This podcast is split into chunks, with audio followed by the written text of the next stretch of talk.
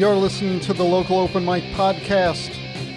I'm your host, Tim Heath. Today we talk with Joe Nelson, locally known as Joe Rockstar. He's from the Daytona Beach, Florida area and comes from a musical family, all accomplished performers. His taste of the big time came as the lead guitarist of the very successful 90s and early 2000s band Sozo.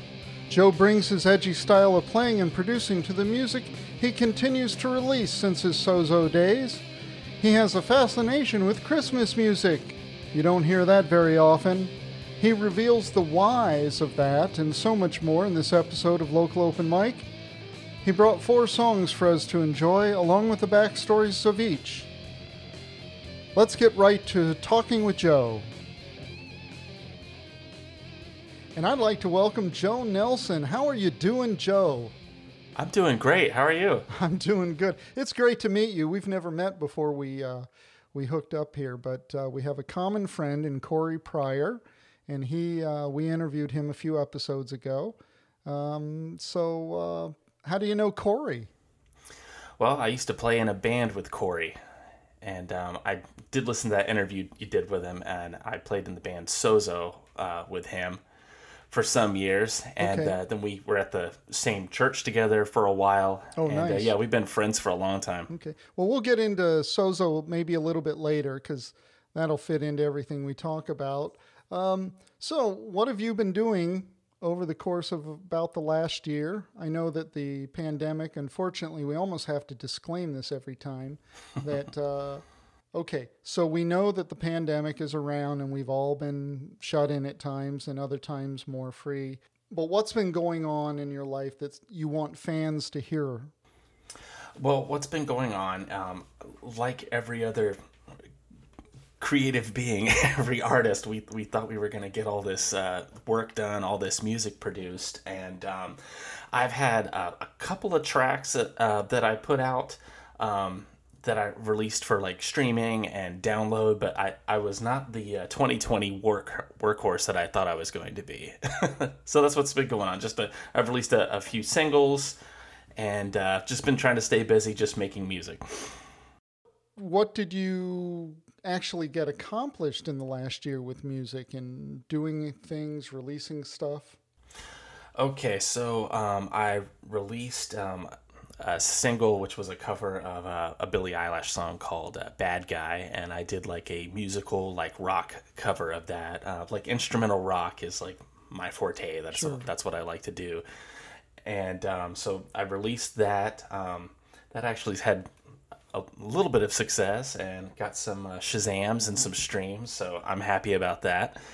And then uh, musically, obviously, you know, a lot of us, uh, except for Florida, has been locked down. Uh, we we locked it down for like you know a month and then opened back up. But even even so, like the local music scene has not been happening. Um, other than that, if it wasn't 2020, I'd maybe do the occasional like bar gig with a friend or something like that. Um, but uh, I play at my church locally uh, at least once a month, and so I I stay busy doing that too.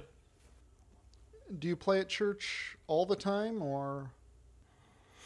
Yeah, all the time. It, um, it's just uh, I came from a local church where I was uh, doing the uh, the band scheduling and uh, the, the getting together of you know the music and the musicians and all that stuff, and that was like a uh, almost another you know full time job, and I was doing that, and I had to like scale my work back. It was becoming too much, and to the point where I was like not looking forward to going to church, and that wasn't a good thing. So then I like. found this other local church and they're like hey c- can you come in once a month and play and i'm like yep sold perfect So this year's been fairly limited in reality for you, hasn't it? Um, yeah, yeah. So um, uh, what went on prior to? Let's notch back a few more years. In pre-pandemic, how was life for you? Uh, pre-pandemic was a little more busy uh, music-wise. Like I said, I would just do the um, occasional like uh, playing out gig. Um, I played a lot more at, at my church. Like I said, I was almost playing you know once a week then, and um, I released uh, Dance of the Sugar Plum Fairy, which was like my first like in studio produced single that I made myself without, you know, the the help of anyone or me not being a part of a band. So that was like a a pinnacle moment for me. I wanted to like release a single to you know, show that like I could do it. And, you know, I've spent years and years in recording studios, but I'm like, you know, I've never like just made my own music, and that's pretty much when that started, uh, 2018, and then through to 2019. So tell us about the making of it. Maybe we'll play that one first. Dance of the Sugar Plum Fairy. Is there more of the story to it? Uh... Yeah, there's um, it's uh, you know, traditionally it's a it's a Christmas tune, and um, I was born on uh, Christmas Eve. I was actually just a few minutes away from being a Christmas Day baby, and so Christmas music has always just been like you know, a, a part of my wheelhouse and what I remember around my birthday. And so when I was thinking of a, a, a song to do, like a, a, single to do. What am I going to do that's going to be like my first just solo released f- for me as like an instrumental guitar player? And I was like, it's got to be like some kind of Christmas tune. And then I thought of something that I could uh, Trans Siberian Orchestra it up, kind of so to speak. And then uh, Dance of the Sugar Plum Fairy like came to my mind, and I'm like, that's that's a cool tune. It's classical. I can give it like a like a, hard rock edge, and then literally like the, the riff and everything just kind of started uh, spilling out when I was uh, recording, and I'm like, yep, keep, keep, keep, and then just kind of like developed it from there. Well, that's pretty cool. Okay, I tell you what, since we've talked about it, I think we ought to play it. Let's get right to it. This is Dance of the Sugar Plum Fairy.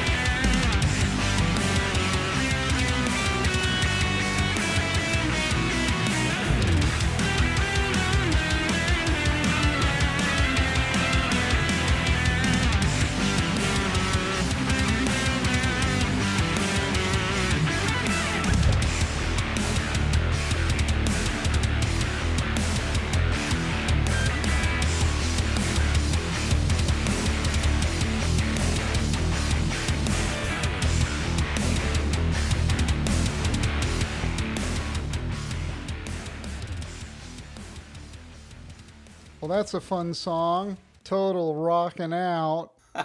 Thank you. I don't think I've ever heard it done quite like that. That's that's very cool.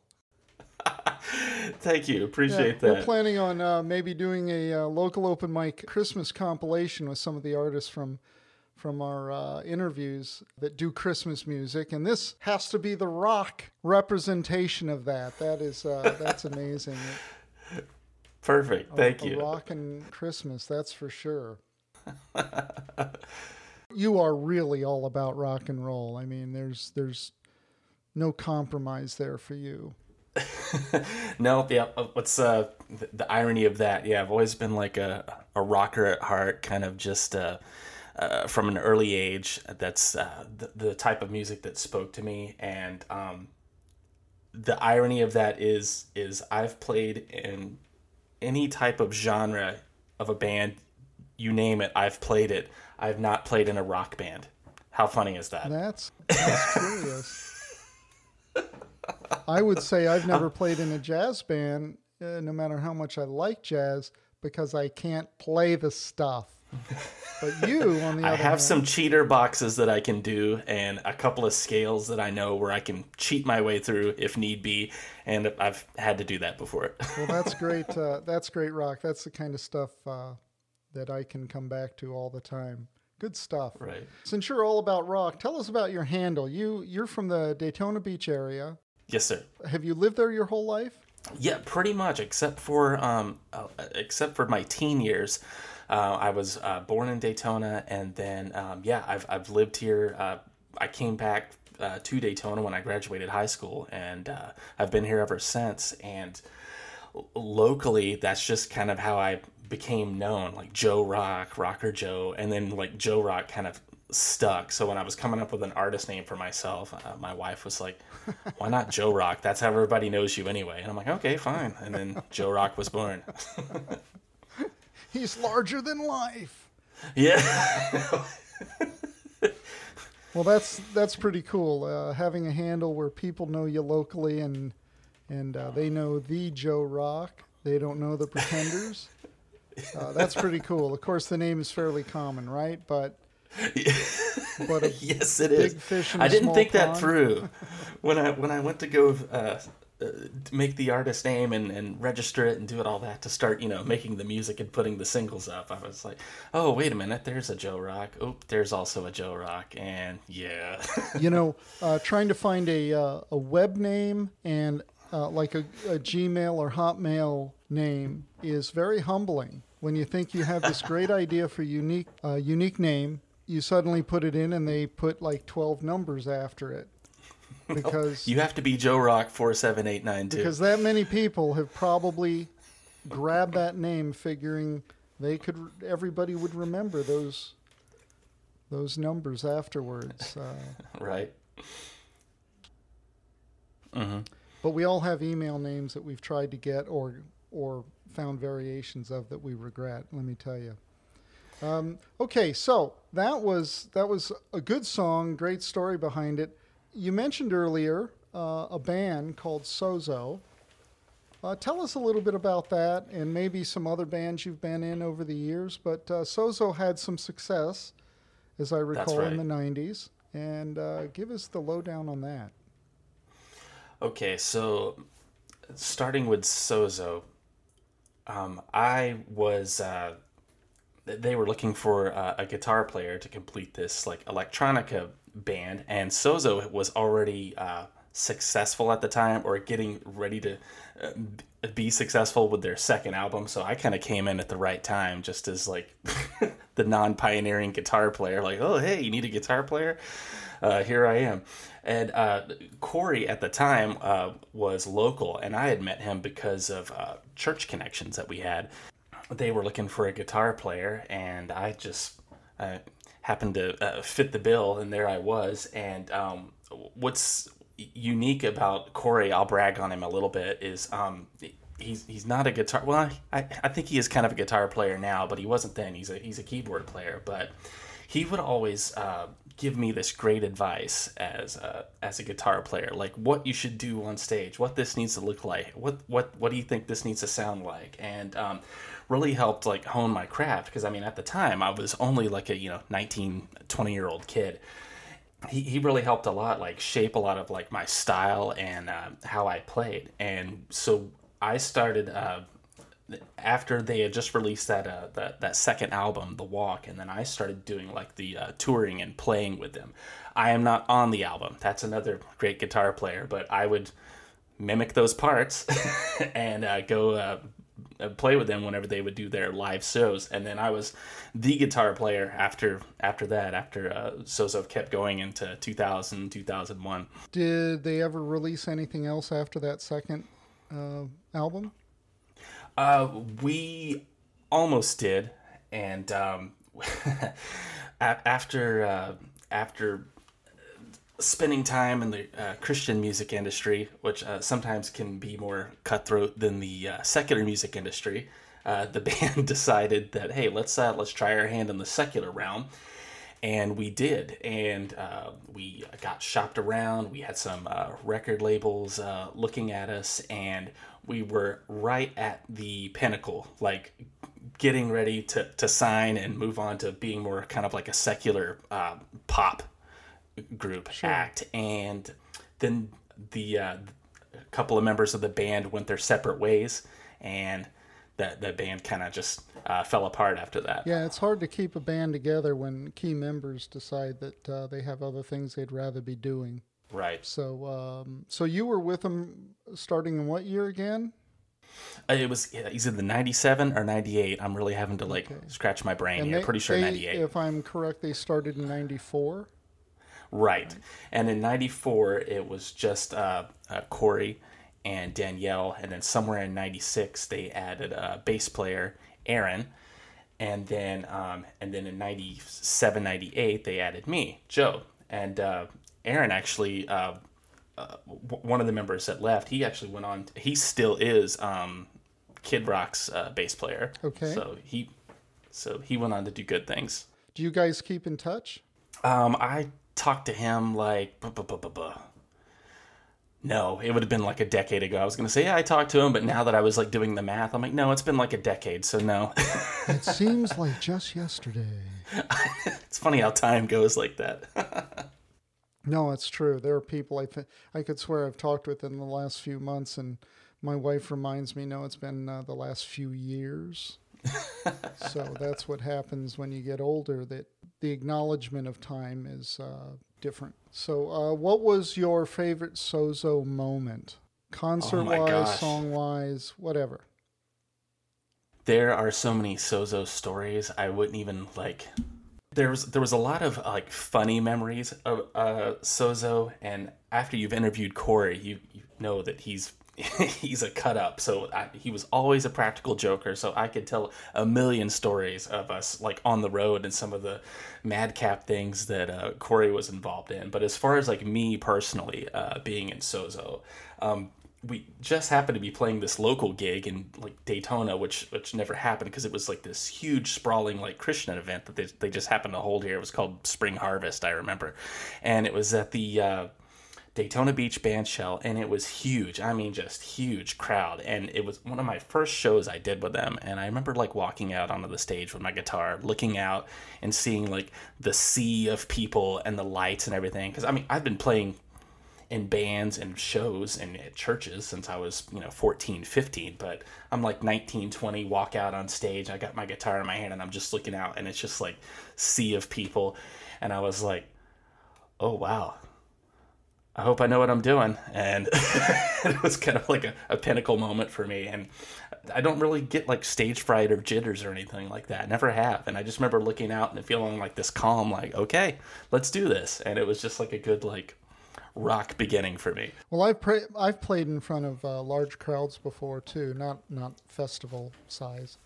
But uh, I find I, pl- I actually am more settled and play better and perform better the larger the crowd. It seems like the intimacy of a small yeah, group really rattles say. me.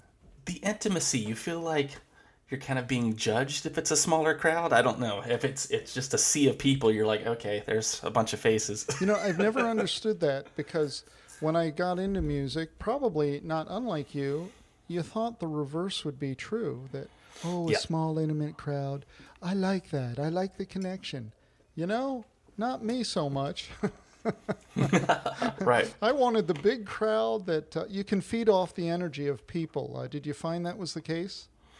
Yep, it's um, it's it was the case and still is. Um, yeah, I mean, you still what do what you do, especially like in the secular realm. If you're playing, you you still like put on a show and give it your all and just like give it 110% but man if you're playing and you look out and everybody's just like just staring like they're just it it, it really it saps your energy well you know after hearing you uh, do the lead stuff on dance of the sugar plum fairy i can believe that when the crowd was getting into your playing i mean you just went in full van halen hammer-ons and the whole thing it does it helps it it like it it boosts you and um yeah uh, for sure well that's pretty cool i uh I didn't ask Corey too much about some of uh, the moments in Sozo. Uh, we didn't spend too much time, so this is good to hear some of this stuff.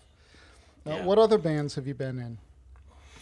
Okay, so my first uh, band, I was a drummer, uh, believe it or not, and then uh, my mom did a lot of praying that she said, Lord, I want him to get into music, but why'd you have to put him on the drums?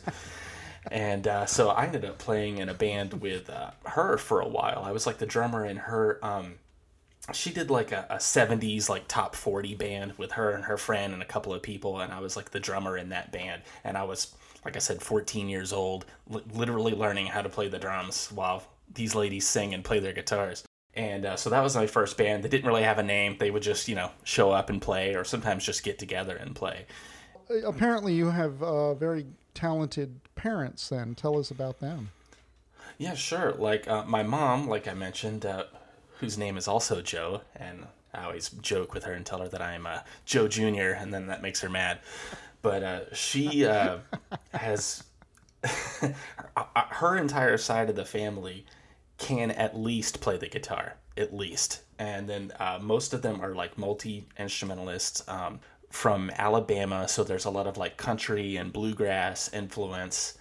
And uh, so she's always been able to play the guitar and sing. She plays piano, um, banjo, a couple, a couple, She can dabble on the mandolin, a couple other instruments too. And uh, somewhere in her uh, teen years, this would have been in the 60s where like you know the, the girl groups were uh, popular like you know the motown groups and stuff like that. That, that there was a, a local guy wanting to sign her and her trio that she was in and they were going to whisk him off to nashville. And my mom says no i don't want that life. And she uh, and she walked away from it. And that was that was the end of uh, her uh, quick, you know, brushwood fame. And uh, but she's uh, always played like locally in the church. Uh, really gifted, good voice. I've I've recorded a couple albums with her, and uh, and then my dad. Uh, it's kind of weird because my dad plays. Um, he grew up playing big band. He uh, would play like piano, drums, brass instruments, organ. I only saw him play the piano one time and it was weird because I was I was a kid and my mom was like, "Oh yeah, your dad can play." I never even thought about it. I looked over one day as they were moving a piano, and he popped open the piano and did this jazzy, crazy like number really quick, and looked over at me, and then just shut the piano. And it's the only time I ever saw him play, and it's it's a shame because he he was amazing. Did, and did you ever ask him why he didn't play piano around you? No, and I, I, I wish I would have. He, he's no longer with us, sadly. So I, I'll never know the answer. I guess it makes the story even more like mysterious because I never asked, and I guess I'll never get an answer. So I, I think I interrupted when we were talking about the other bands that you've played in. I wanted to get back oh. to that because uh, sometimes they segue off and when it seems appropriate to ask a question. But get back to the bands. I played in a, a, blues band that was called Bhob, just B H O B, kind of a play on Phish, P H I S H, and uh, we we played locally as well. I was the lead guitarist for that band, which was funny because I was a Metallica, you know, metalhead, sixteen year old, seventeen year old kid. But this was a blues band, and they wanted blues riffs, so I would take my little pentatonic scales that I knew and would try and make them not sound like Metallica and and I, I, played with that band for a couple years. And then the kid that played drums in that band with me uh, he ended up moving on to play keyboards. And then i played in a band with him uh, later as well. And then came sozo after that. And i was with sozo up until 2001 2002 after that I um, was in, uh, and then a, a, slew of like Christian praise and worship bands uh, from the mid 2000s forward. And, and my one singing claim to fame. Uh, for you Christian listeners out there, is I was in uh, Benny Hinn's choir one time. ah, there you go. Didn't even know much about Benny Hinn. I was just in the right place at the right time, and the, the church that I was with at the time was gonna, gonna go support his ministry. And they're like, "Can you sing?" And I'm like, "Sure," but I was short, so they put me right up front. So I'm like right up front in this choir singing, and it's funny because I hate my voice, but that's my one singing debut. you know, uh, in in the interview with Corey, when I asked him some of the things that if he could do stuff different. Uh, he had mentioned he wished he'd started singing much earlier. So, yes. Um, and, and, I love his voice. He, I, yeah, he's I, got a good got voice. A great voice. And uh, same thing, but when when I sing, I don't know. I sound kind of like loungy, like "Pardon me, boy, is that the Chattanooga Choo Choo?" And it just sounds like I don't like my voice, the, the the cadence. So I just I try. I can hit the notes, but I don't like my voice.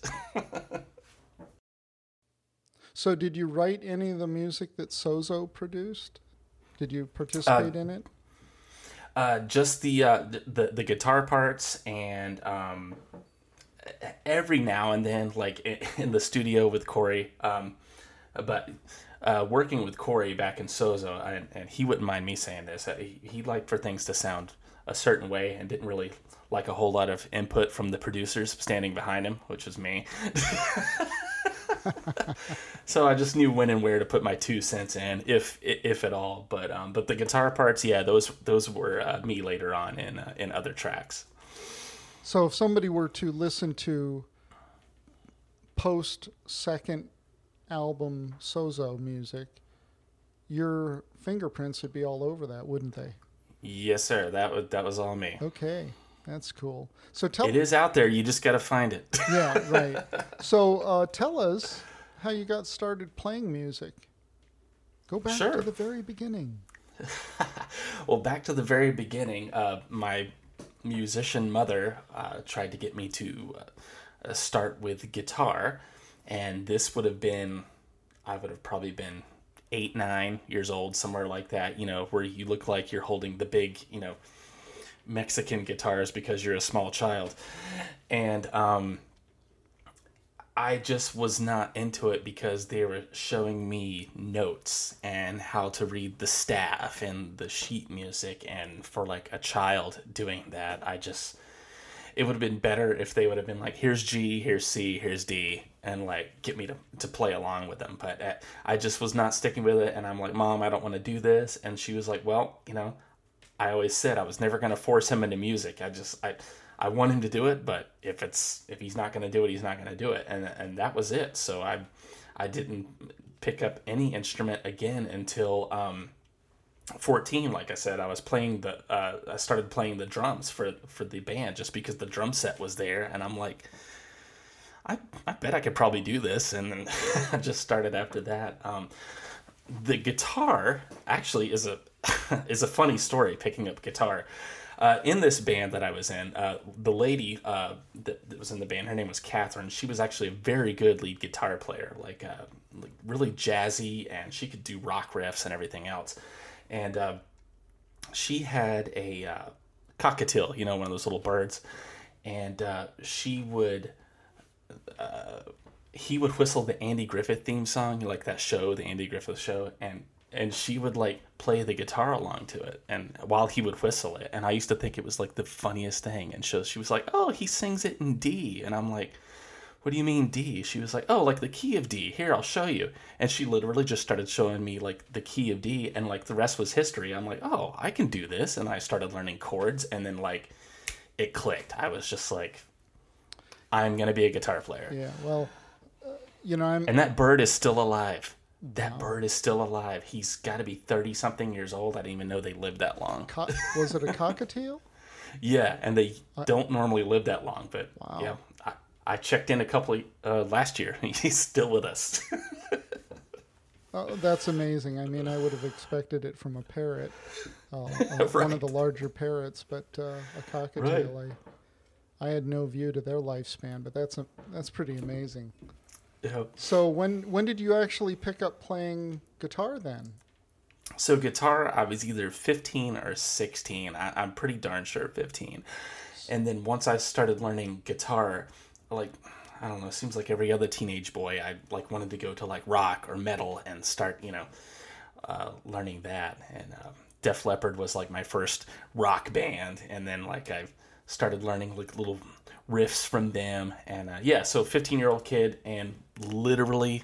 I, I know it's like a, a fashionable thing for a guitar player to say, but like literally playing until my fingers bled. Like that's how much I wanted to like learn and play. Yeah, I I know that experience. I've done that too.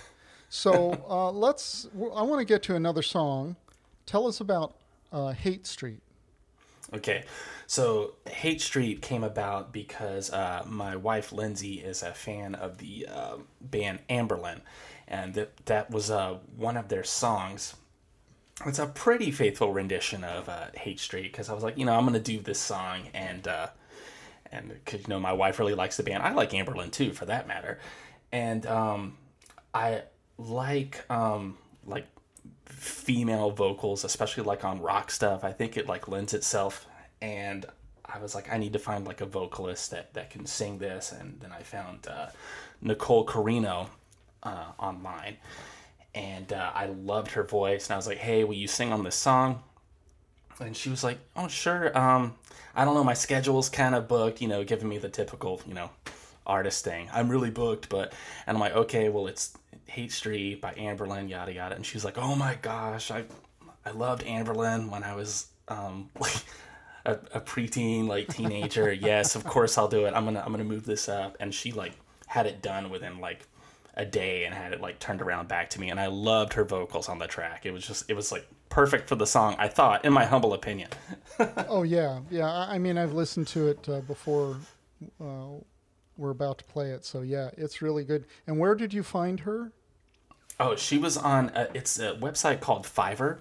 Okay. And it's where you like um, hire like artists, singers online to uh, help out.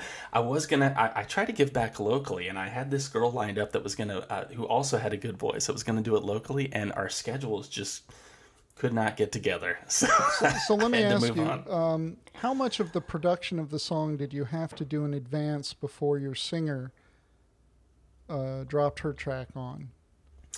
I would I would say I got about like 90% there. Like it was almost a finished track, including like guitar solo and everything, because I wanted them to like really hear what it sounded like. And then I just, you know, tweaked some stuff and did some, you know, mastering after that. So for the people listening, Haight Street is like Haight Ashbury type hate. Uh, yes, not, not the, hate not like the evil I hate you. kind. That's right. Let's get to it. Haight Street.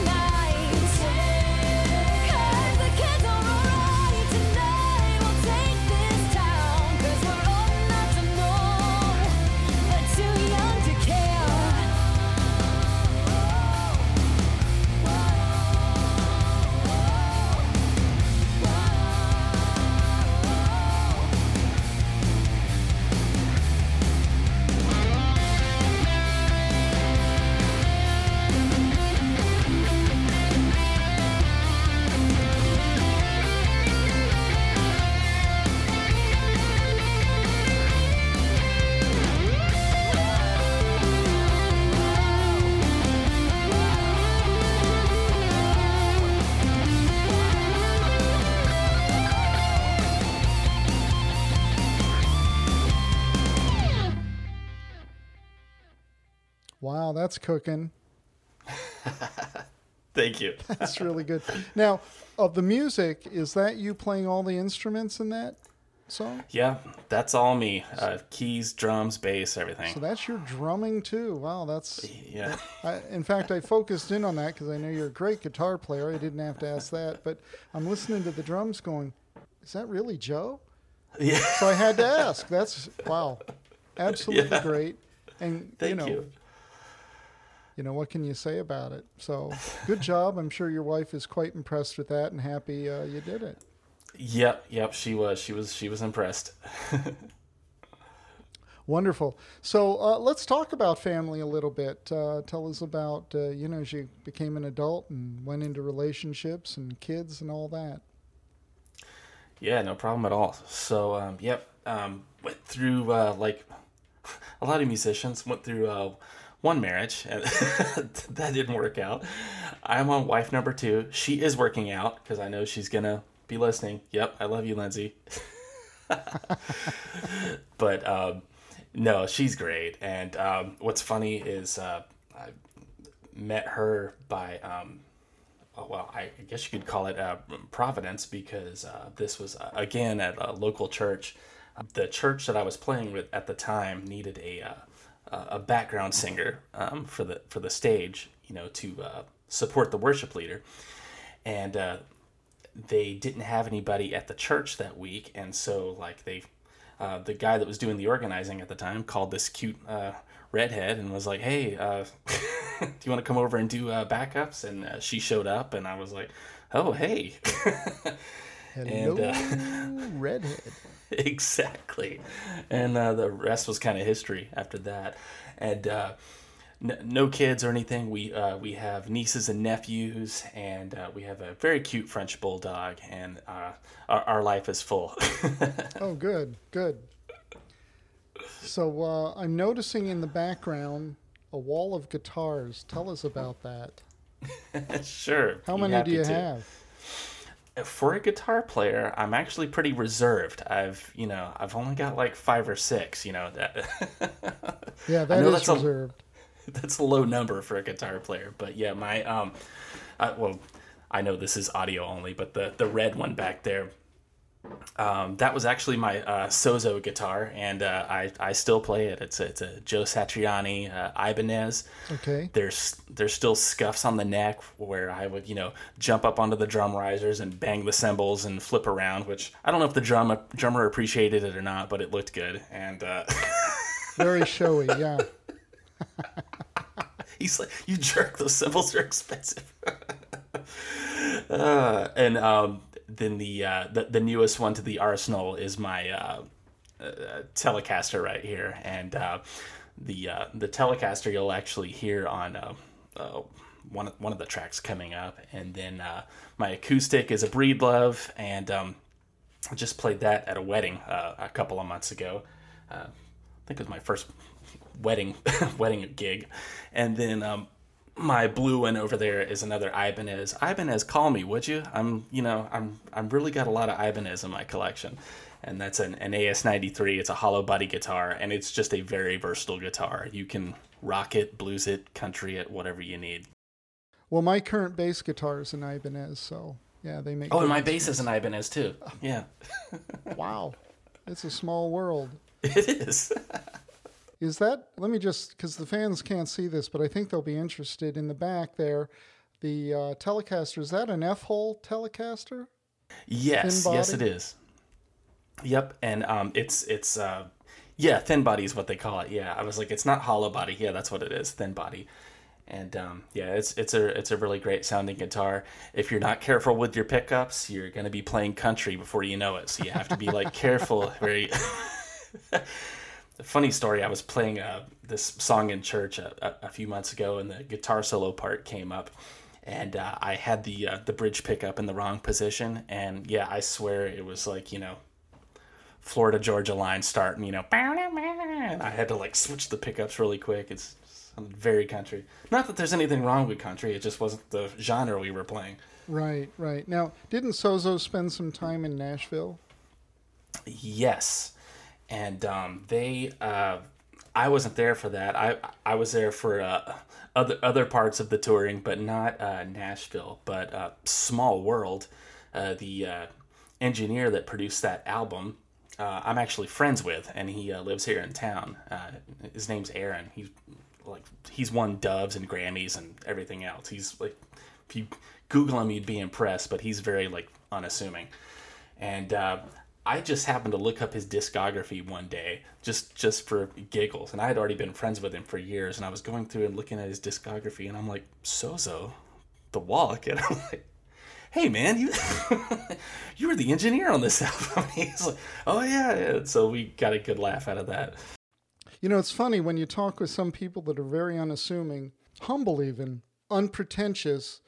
They oftentimes have industry successes that you'd never know about because they just never think to mention it.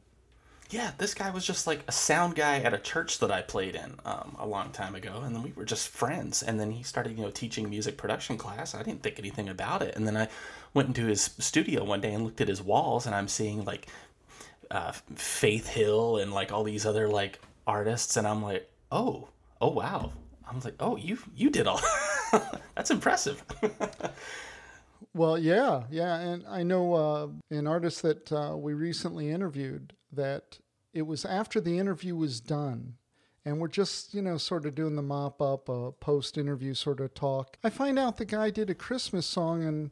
Back in 2010, somebody from American Idol did it on an album. That would have been nice to include, that right? would have been good for the podcast. that's funny. So that's that's uh, pretty cool. Yeah. Something that surprised me interviewing Corey Pryor was uh, towards the end, and we included it as a bonus track. He did some fairly ethereal music. Now, you have a song you provided called Iridium. Why don't you tell us about that and we'll play that? Okay, sure. I'd love to.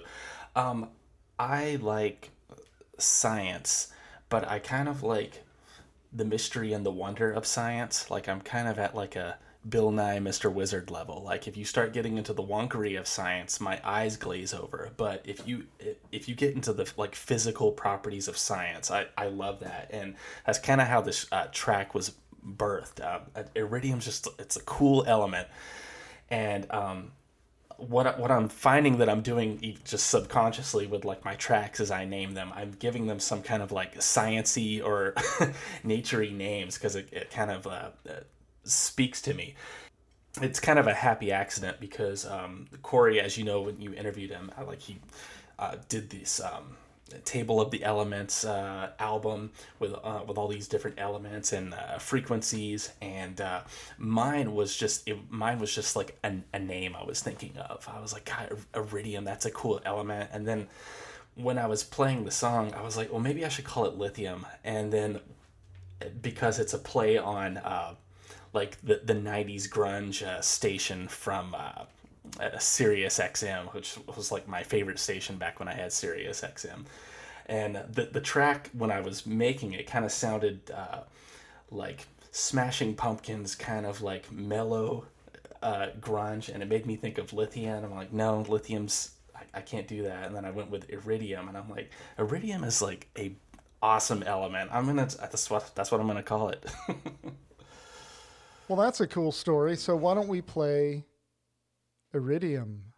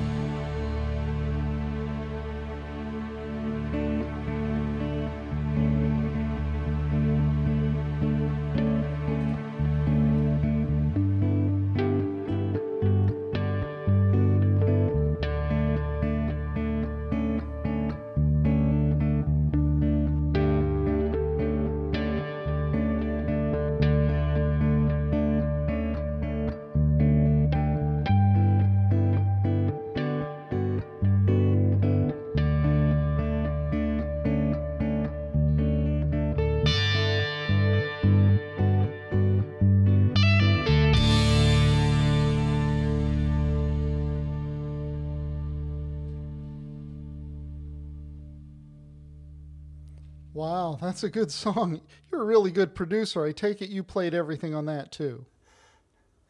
Yep, everything on that. Um, oh well, okay, sort of cheating here. The drums uh, were actually a uh, a programmed drum track that I tweaked. I, I found it by happy accident, and I was like, you know what? I'm just gonna I'm gonna fly this track over and use it. Um, but unique about this track is everything you heard was just like live one take. I, I did it for like a, a video that I was making, and be, I, I had to do it by necessity because like I don't really have any video editing skills, so I'm like I I've got to get this right and play this right. So I just hit record and went for it. so do you have a studio in your home? What kind of equipment do you use or are you computer based completely or? Yeah computer based completely. And um, again shout out to corey for that because if if not for him i would have uh, you know went way over budget and got like a, a desk and faders and all this stuff. So uh, what i have is i have my um, my computer my uh, my monitors my sound card my MIDI keyboard and some mics, and that's it. And then I mic what mic whatever I need to, and uh, pl- plug in wherever I need to. So, do you have the room that you record in sound reinforced at all, or is it? Yeah, um, I forgot I've moved studios since a, a, couple of those recordings. So the first one, uh, yes. This one, no. Um, this one I've done my uh, twenty. Let's see, Okay, the track you just heard, um, Iridium, that was done in this studio. So, um, yeah. Do you have a lot of uh, songs you put out? I do. I've got, um, let's see, since 2018, I've probably done like I did a full Christmas album, and the single "Dance of the Sugar Plum Fairy" was on there. That was like six tracks, and then I've put out another five or six uh, since then. Isn't that horrible that I don't have that on the top of my head? Are they uh, all EP length? You know, five or six? Uh, no, it's uh, those are just been singles. The the um, only like actual album um, that I put out was the Christmas album, but I, I do have one coming s- soon. But we can talk about that later or whatever you'd like. Well, now's a good a time, as good a time as any. Why don't you tell us what's coming up? Okay. What's coming up for Rockstar Joe? well, what's coming up is, um, as you heard from that last track, I, I like doing more mellow stuff too, and what I'm trying to re- produce now is what I would call background music for the foreground. so it's music that that's easily like palatable that anybody can listen to but it still has you know nice guitar work and can just sit there in the background but be good enough to where it's like considered for the foreground. So i'm i'm, I'm working on uh, tracks for that. Uh, iridium might make it into that fold as a matter of fact. And then i'm working on another project where i'm going to just experiment and take um, uh, a bunch of hip-hop beats and play guitar with them and see what happens. And i'm just gonna noodle around on the guitar and see what comes of that. Just as my own little like experiment to see what happens. But there's no timestamp for do, that. do you do all your music creation alone, or do you have people that you co-write, co-produce with? You would think with the people I know and the resources I have, I would, but I don't. I, I do all this myself. Um, I just wow, that's impressive. Oh, thank you. So I tell you what, we have another song that uh, is. Uh, I like this song. It's definitely a rock song. It's called Arch Reaction. Arc Reaction is the name of it. Why don't you tell us about that? Okay, so this was um, my first non Christmas song that I made. This would have been in uh, 2018, I believe and uh, again here we go back to like science and stuff again. I was i was thinking of like how uh, electricity lightning how it arcs um, the, the reaction that happens when that happens. And I, it that was like the title that was I was piecing together in my mind as I was ma- making this song, and I wanted to start the song off kind of jazzy, where it sounded like it was going to be like some kind of like progressive rock thing, and then like with my other track, uh, with Dance of the Sugar Plum Fairy, I like to just hit people in the gut midway through and and, and give them some rock. yeah, I mean it's a great song. So this is called Arc Reaction.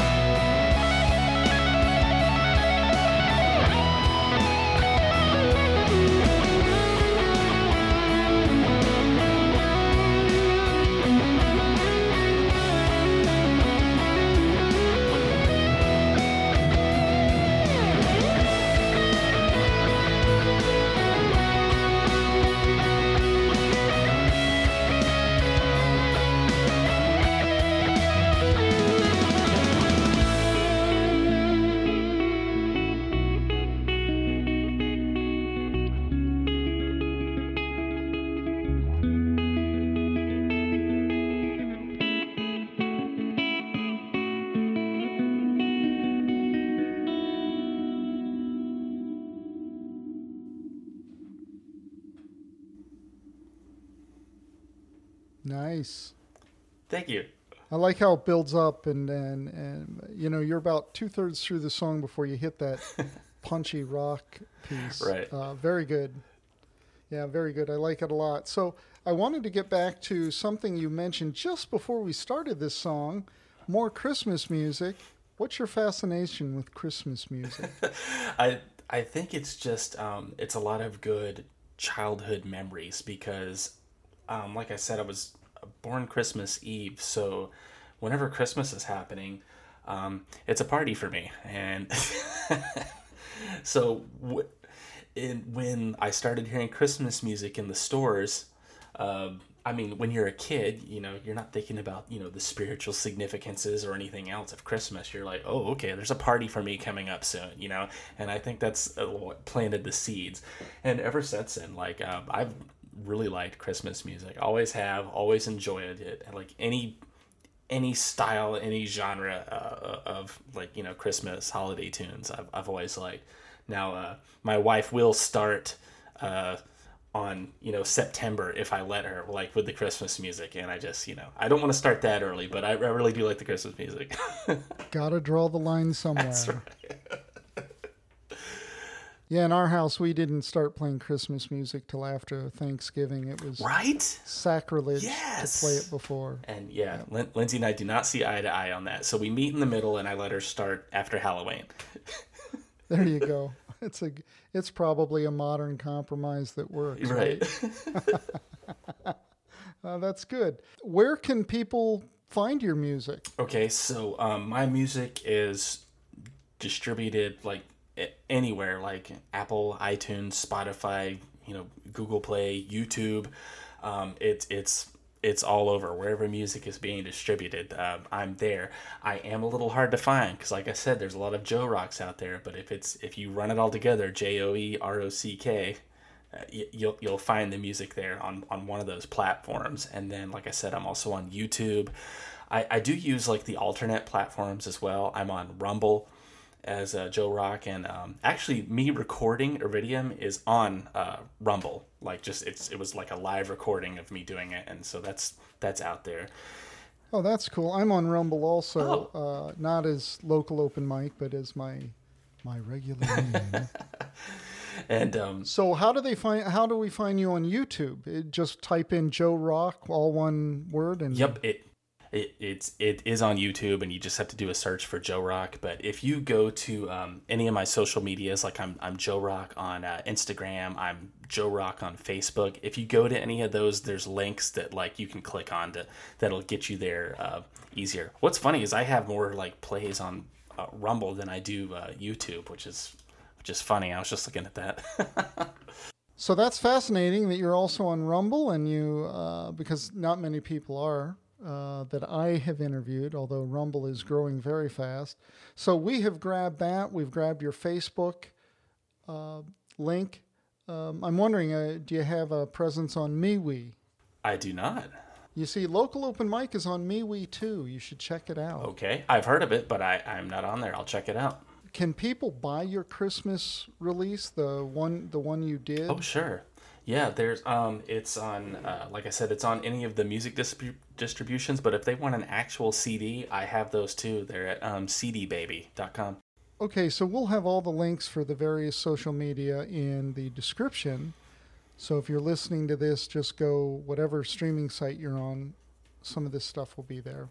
A couple questions. If you could do something different, if you could go back and talk to a younger you, or to anybody starting out, what would you do different? Um, music wise, for sure, I would talk to younger me and say, take the opportunities that come your way. Like, take all the opportunities that uh, come your way. And um, the reason I say that is, um, uh, and I don't think Corey got into this, but he and I actually um, uh, worked for a, a record label at the same time, non Sozo related and also Sozo related, where we would like tour and play. We kind of worked as hired guns for different like you know uh, pop groups and acts that were uh, popular at the time, and uh, the the band that we were touring with, the guitar player and the uh, the the drummer, who were also hired guns, said, "Hey, do you want to um." Uh, we like your playing. And it's funny, I was touring as a bass player. That's another that's another story. And um, he said, "Hey, we like your plan. Um, we we've got this pretty like lucrative like cruise ship gig that we do. Um, would you be interested in uh, like hooking up and joining us for that? I mean, we could we could use you." And and twenty year old me was like, "I am uh, I am." destined for uh, greater things than that and you know and i'm like i'm not gonna play on a cruise ship come on who does that and uh, i've I really let that opportunity because you know we were working for the label at the time, and I thought that was like you know the best thing ever, and I really would have told myself just take every opportunity that comes if you can manage it, because you know that would have been like a fun thing to do, and you know you can actually make money as a musician on a cruise ship. hey, back in the day, I would have loved to do a cruise ship uh, gig, you know, out for a few weeks and yep. and back, and you're the star of the show every night. Yep. That's it's harder to get better than that. Do you play any other instruments besides guitar, bass, and drums? Yes, um, I also play uh, keys. Um, not as good as Corey. and I um, also play mandolin. I play um, a little bit of banjo. I can chord a banjo, but I can't do the you know the classic bluegrass like hammer style. And I have tried violin multiple times. I cannot get the can't get the bow That's down. tough. Violin is tough. So I imagine you could probably also play an ukulele if it uh, was handed Oh, to you. yeah. Why didn't I mention that? Yeah, one of my tracks on my Christmas album is literally a, a ukulele track, uh, Frosty the Snowman. Yeah, it's just a, a straight up me and a ukulele, that's it. Nice. What pedals do you use when you play? Ooh, okay. Well, I've I've gone on a journey with uh with with my pedals, and um, I used to be the guy that had to have like the all in ones or like the sea of pedals, where you look down and it's just like monstrous pedals. But um, I started minimalizing my my style as playing, and I I've stripped it down to like three now. I've got um, a boost pedal that was um, it's actually made by uh, Aaron Aaron Swihart, the uh, the uh, engineer I was telling you about. So he actually made my my boost pedal that I use, and um, so that's it's a homemade one of a kind. And then um, if for distortion, I just use my um, my Egnater uh, amps uh, uh, dirty channel. That that's my amp that i use. Egnater is a very versatile amp uh, for any guitar players that are listening. Uh, it, it's a tube amp. It gives you the best of both worlds. It can give you you know the vox sound or the, the fender twin sound and you can blend between the tubes. It's a really versatile amp. And then my uh, pride and joy is my uh, matthews effects cosmonaut um, astronomer pedal uh, that does all the ethereal like delay and uh, reverby stuff. So it's a pretty minimalistic set and i have a, a a memory boy as well for delays. Well, that uh, ethereal music has really caught on in a big way in recent years. So that's interesting that you have a pedal that sort of gets you there without having to oh yeah dial too much stuff it's in. one of those where you can like hit a couple of notes and then like you know magic happens Favorite microphone to record with? favorite microphone to record with is it's an Audio Technica. The reason I picked uh, Audio Technica is it was kind of uh, was the first time I ever went wireless as a guitar player was Audio Technica, and I've just kind of Oh, used their used their products ever since. So have you ever done any busking? Yes, I did. Corey could confirm this story. Uh, this was back in the Sozo days, and uh, w- this was in Daytona Beach. It was during uh, Bike Week, and that's when all the bikers from everywhere come to Daytona Beach. I needed money for a new guitar, and Corey was like, "Why don't we just go busk and get you one?" He was like, "So." So Corey grabbed a jar and put like guitar fund on it, and we literally went out to all the biker bars, and I just started like playing my acoustic guitar, and you know, it, it got mixed reactions. Either people thought it was like the greatest thing ever and would like put money in, or people were like, "Hey, what are you doing? Get out of here!" You know. So I I got the full busking experience, like the being kicked out and not welcome, and also the hey, this is pretty funny, you know. and the one and only time that I did that. Oh wow, that is a good story. Did you raise enough money for the guitar? We did not. but I did end up getting it eventually. Well, Joe, I have had a great time talking with you. Same here. Uh, with that being said, I'd like to be able to catch up with you in about a year, maybe, Sure. and uh, do a kind of a refresh. Uh, if you have any new releases coming up, I think our fans will want to know about that maybe sooner. It's worth doing. Had a real good time. Thanks for joining us here on Local Open Mic. Yeah, I had a great time. Thanks for having me. And that was our interview with Joe Nelson. We're going to leave links to all his social media in the description, so be sure to check that to know how to get in touch with him. I'm your host, Tim Heath, for Local Open Mic. Remember, get up on the stage, step up to the microphone. The world is listening.